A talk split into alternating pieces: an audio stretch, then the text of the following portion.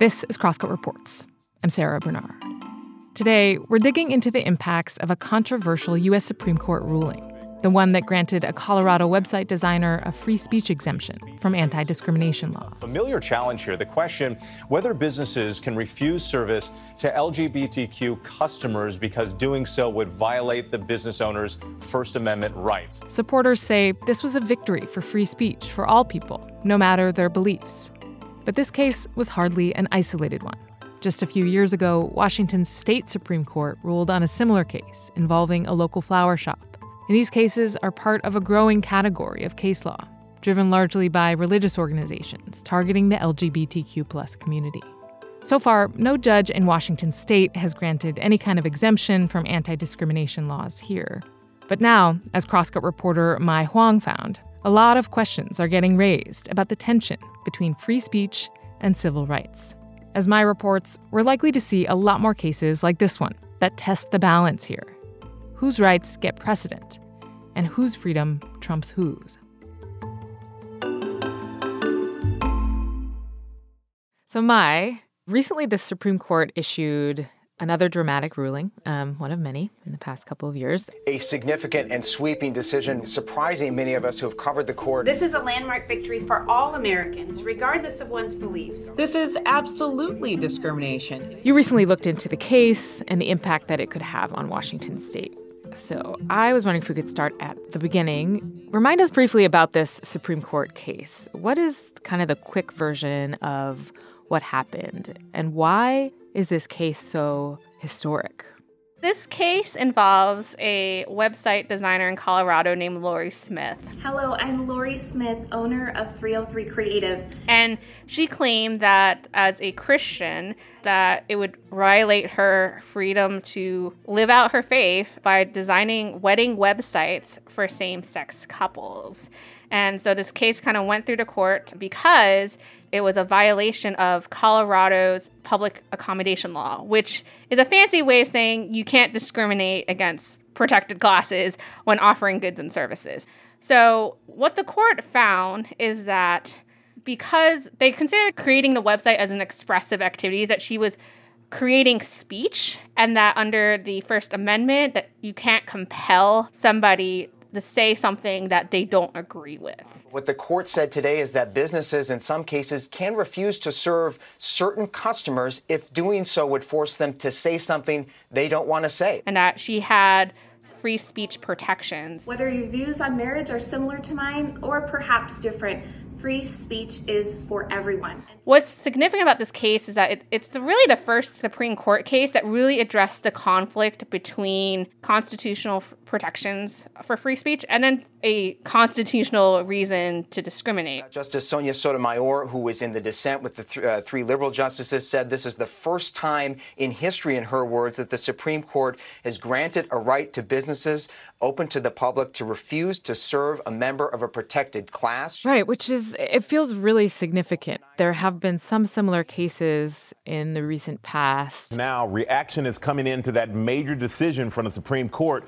ruling in favor of a Colorado baker who refused on religious grounds to make a cake celebrating a same sex wedding. But this is the first one that was really trying to take a stand on what free speech means. Just to be clear, the Supreme Court did not rule that the cake shop had the right to refuse service to a gay couple. The ruling that the baker was that he didn't have a fair trial and shouldn't be punished. So they're going to have to come back and look at that subject mm. later. Yeah, and also whether they trump these public accommodation laws, which were formed in the civil rights era. These these laws were formed to create equality among people. And so, you know, historically, when there was like religious objections or other objections, the courts generally said equity trumped everything else. And now this is kind of an open door. Now, I want to emphasize they, they didn't go all the way. They could have said this is a religious freedom issue and really like blown the door open like they did with like the Dobbs case, for example.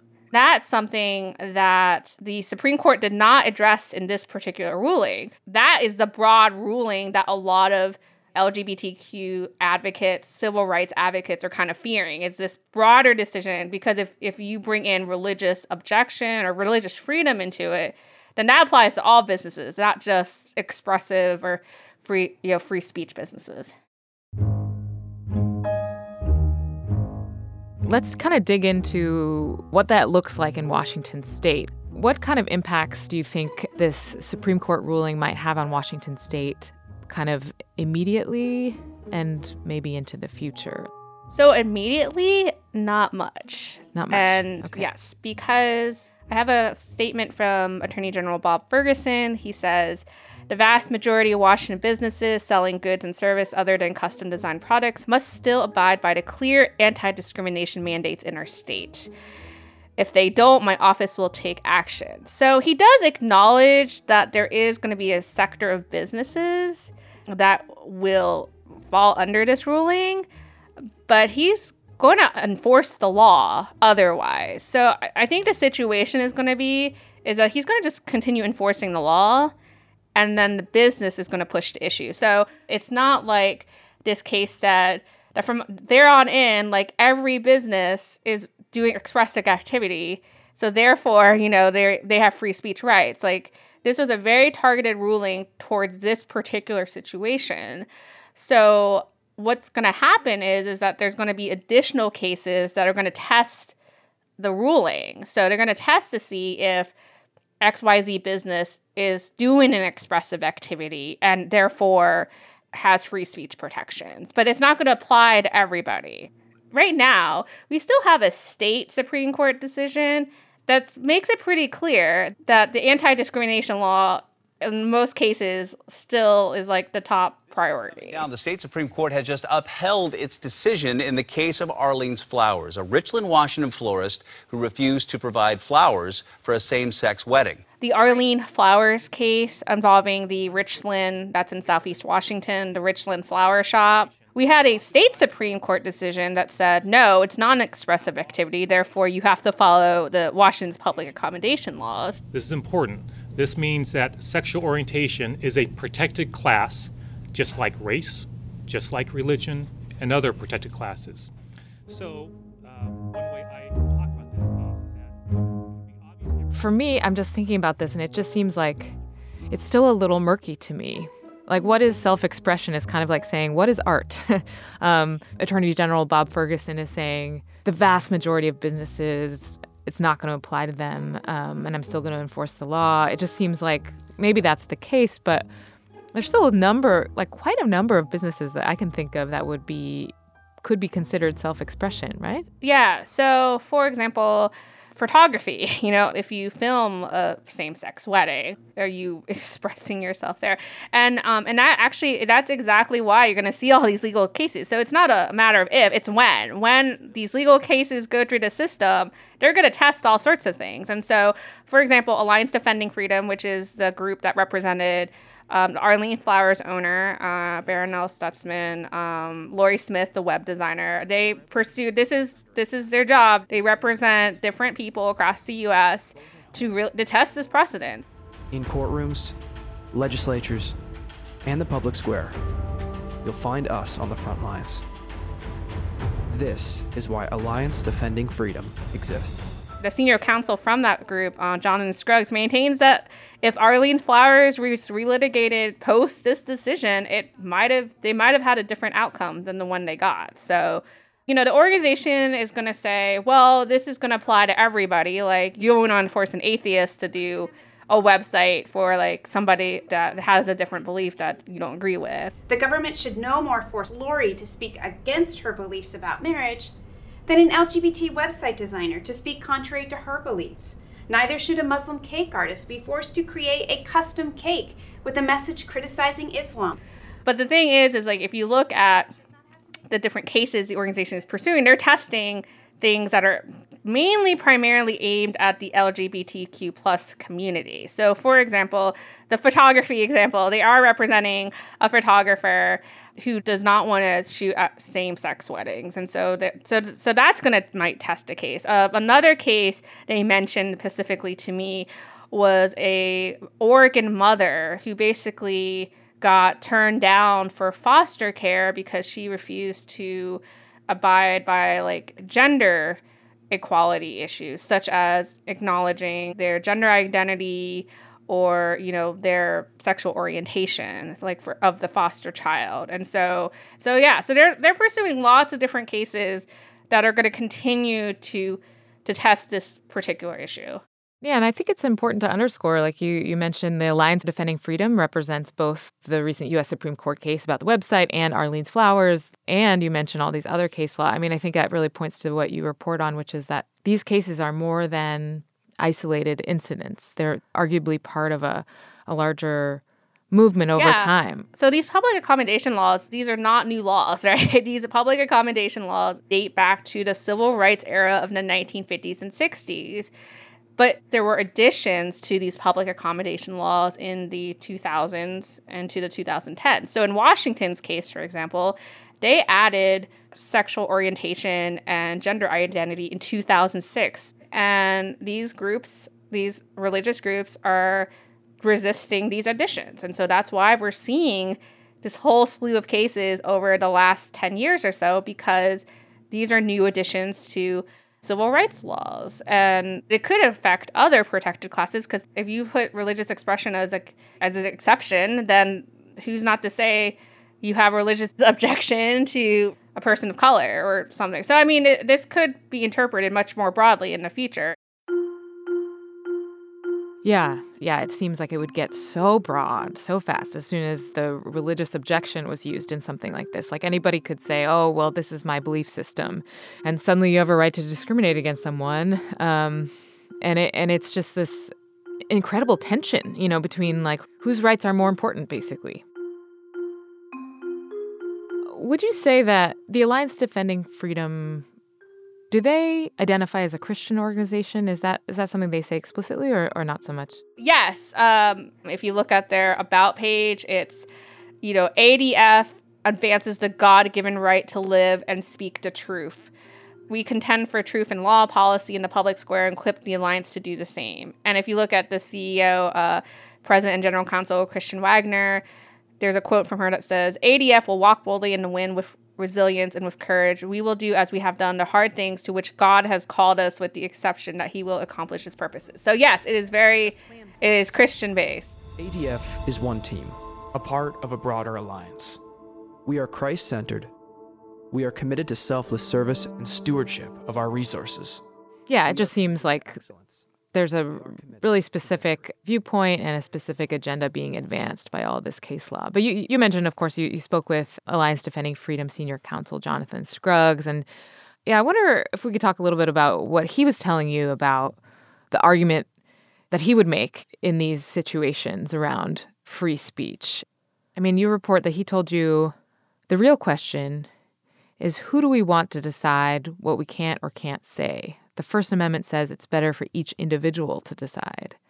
And I was curious if he, in your conversation with him, he gave any room for nuance there. Did he ever indicate that there was any situation that he believed a court could intervene in? No, I think it's pretty cut and dry here. I, I, I, he made it pretty clear that the government has no place to say what you can or cannot say. They're really trying to say make it sound like, well, this is this benefits everybody. This freedom of speech benefits everybody. I mean, the I think the the thing they're saying is public accommodation laws by adding like s- sexual orientation and adding these different protected classes have gone too far. That's the argument is that they've expanded the protected class too much. And because it infringes on free speech slash religious expression. I mean, yeah, it's a it's a almost as if he's suggesting anyone should be able to say anything without repercussion. The court can't intervene to protect anyone. It, it just it strikes me as quite extreme. Yeah, I mean, definitely to those who are on the receiving end, it is extreme. It's very targeted towards sexual orientation and gender. I mean, it's just another, this is just another example of kind of this ongoing culture war on this issue. Just in the last year alone, Republican lawmakers have introduced more than 500 anti LGBTQ bills into state legislatures. In the face of what many see as a growing tide of anti LGBTQ rhetoric and legislation. I mean, I grew up in an evangelical Christian household, and like that's my mm. background. And so, with these conversations, they date back. We're talking like 20 years. You know, focus on the family and all that stuff. a healthy marriage and parents who are loving and concerned for the well being of their children. That's what Focus on the Family is all about. We well, I'm curious about your upbringing now that I know that. I mean, do you think that people in your broader community would, would sort of agree with the work that Alliance Defending Freedom is doing? Yeah, I think yeah they would. I mean, I, I mean, I, I was in a Southern Baptist congregation, so yeah, they definitely would definitely be like supportive of the Supreme Court rulings. I will say though that there is much more broader support for gay marriage in these communities, even in conservative communities. It's a lot more complicated now because I think a lot more even conservatives have members of their communities or families, friends that are members of the LGBTQ you know plus community. I will add, I think it's important to emphasize that Christianity is not a monolith. So we're talking specifically about conservative Christians. I think that's really important to point out because if you kind of look at kind of the conversation outside of conservative Christianity or the religious right, I guess is uh, is another term we could use they don't have that viewpoint. They're they're not, you know, I've seen people from like divinity schools that don't agree with this at all. They they have grave concerns about this. I came across an article when I was like researching. I don't mention the story, but it was something I read while I was doing the reporting for the story. Was um, a piece by the Reverend Naomi Washington Leapheart and she is a religion and public life government fellow at the Harvard Divinity School. So she makes this point in her report. She says, quote, the idea that the Supreme Court is friendly or friendlier to religion now seems to suggest that people think the only way to be religious is to be a conservative Christian, which is a particular kind of Christian. So I would say that these decisions are help- unhelpful even to Christians who don't share the same theological worldviews as some conservative evangelical Christians, unquote.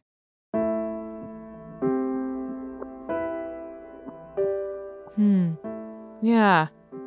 I mean, my perception of what's going on when you see particularly these organizations filing all these lawsuits or getting involved in all these lawsuits, it's a very specific worldview that's being advanced there. You mentioned a couple cases that Alliance Defending Freedom is working on. Are there other cases that you've come across in your reporting that people who are interested in or concerned about this issue should follow? I think it's worth paying attention specifically to the ADF cases because this is something they've worked at for years, for de- a decade. Um, when you look at Barronelle Stutzman from Arlene's Flowers, when she finally settled on her case and decided to drop the legal process, she mentions 303 Creative. She says she's handing the legal torch to Lorie Smith and 303 Creative. So, so there's kind of a little community there of people, and and ADF kind of creates this community of people who kind of advocate for these positions. And so that's why I think their cases are particularly significant because it's something they've definitely worked at over time. Yeah, I mean, it just seems like this is an area of case law to really keep an eye on. It sounds like a lot is yet to come. I think what it comes down to is that there is kind of what it does, and I think at this point, what it symbolizes. I think if they if there's additional cases that look more much more broadly and saying I have a religious objection to these laws, that's kind of the long term precedent reversal that we could be looking at as we see more of these cases go through the court system.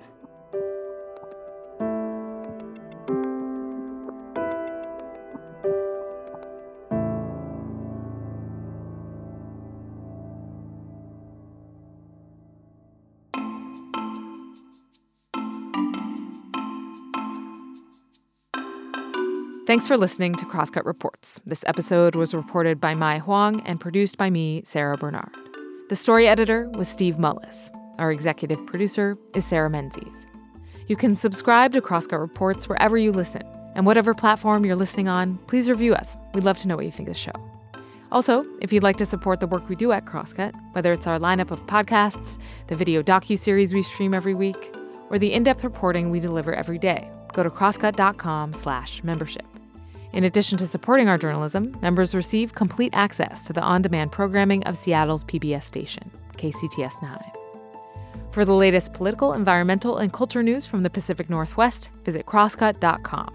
That's also where you'll find a text version of the story we discussed today. Crosscut Reports is a product of Cascade Public Media. I'm Sara Bernard. We'll be back soon with another episode.